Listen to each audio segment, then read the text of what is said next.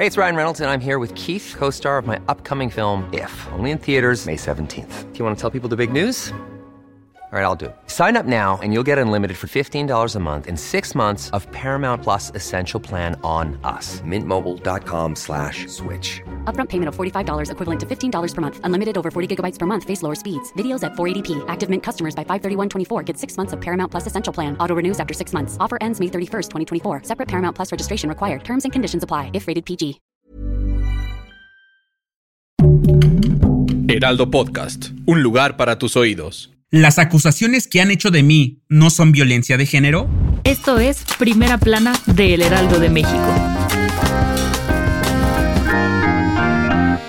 El presidente mexicano López Obrador cuestionó al Tribunal Electoral del Poder Judicial de la Federación en relación a los ataques que recibe constantemente por parte de sus oponentes. Xochitl Galvez dijo que el mandatario mexicano se está victimizando y no entiende qué es la violencia de género, argumentando que habrá que explicarle que ya no es candidato y que un micrófono no le da poder para volverse poderoso. Durante su mañanera, Obrador realizó un comparativo donde expresó que el tribunal lo acusa de haber dicho que Galvez fue elegida por un grupo de hombres que la han impuesto. Ya cansado por tanta polémica, pidió a los magistrados ser personas con principios, ideales y ofrecer disculpas. El mandatario mexicano dijo, esta vez no se la voy a pasar, acusando al juez Martín Santos Pérez al considerar que se extralimitó al emitir reglas que le prohíben hacer declaraciones sobre Xochitl Galvez. Si quieres estar bien informado sobre las elecciones del próximo año, no te pierdas la cobertura Ruta 2024 a través de todas las plataformas de El Heraldo de México. Escríbenos en los comentarios qué te parece este episodio.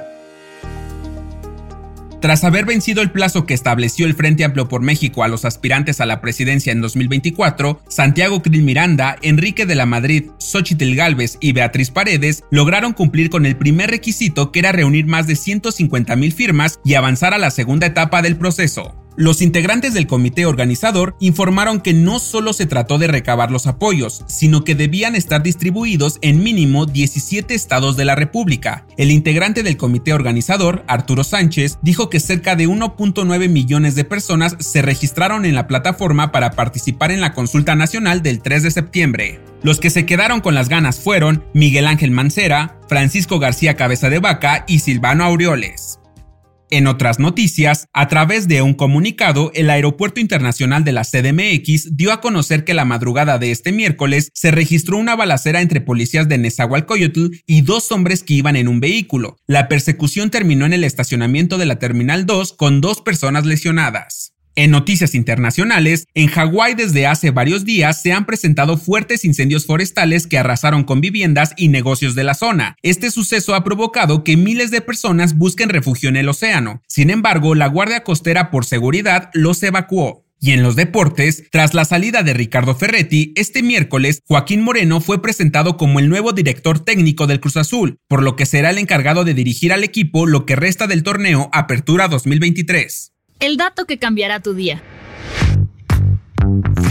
El que no triunfa en el amor es porque no quiere. En estos tiempos donde la tecnología se encuentra súper desarrollada, ligar no es un problema, y menos con las aplicaciones de citas que hay en el mercado. Según un estudio realizado por los sociólogos Michael Rosenfeld y Sonia House de la Universidad de Stanford, el 39% de las parejas heterosexuales y el 60% de las homosexuales se conocieron vía internet. ¿Y tú has vivido un amor cibernético? Yo soy Arturo Alarcón y nos escuchamos en la próxima.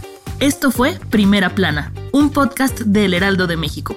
Encuentra nuestra primera plana en el periódico impreso, página web y ahora en podcast. Síguenos en Instagram y TikTok como El Heraldo Podcast y en Facebook, Twitter y YouTube como El Heraldo de México. Hasta mañana.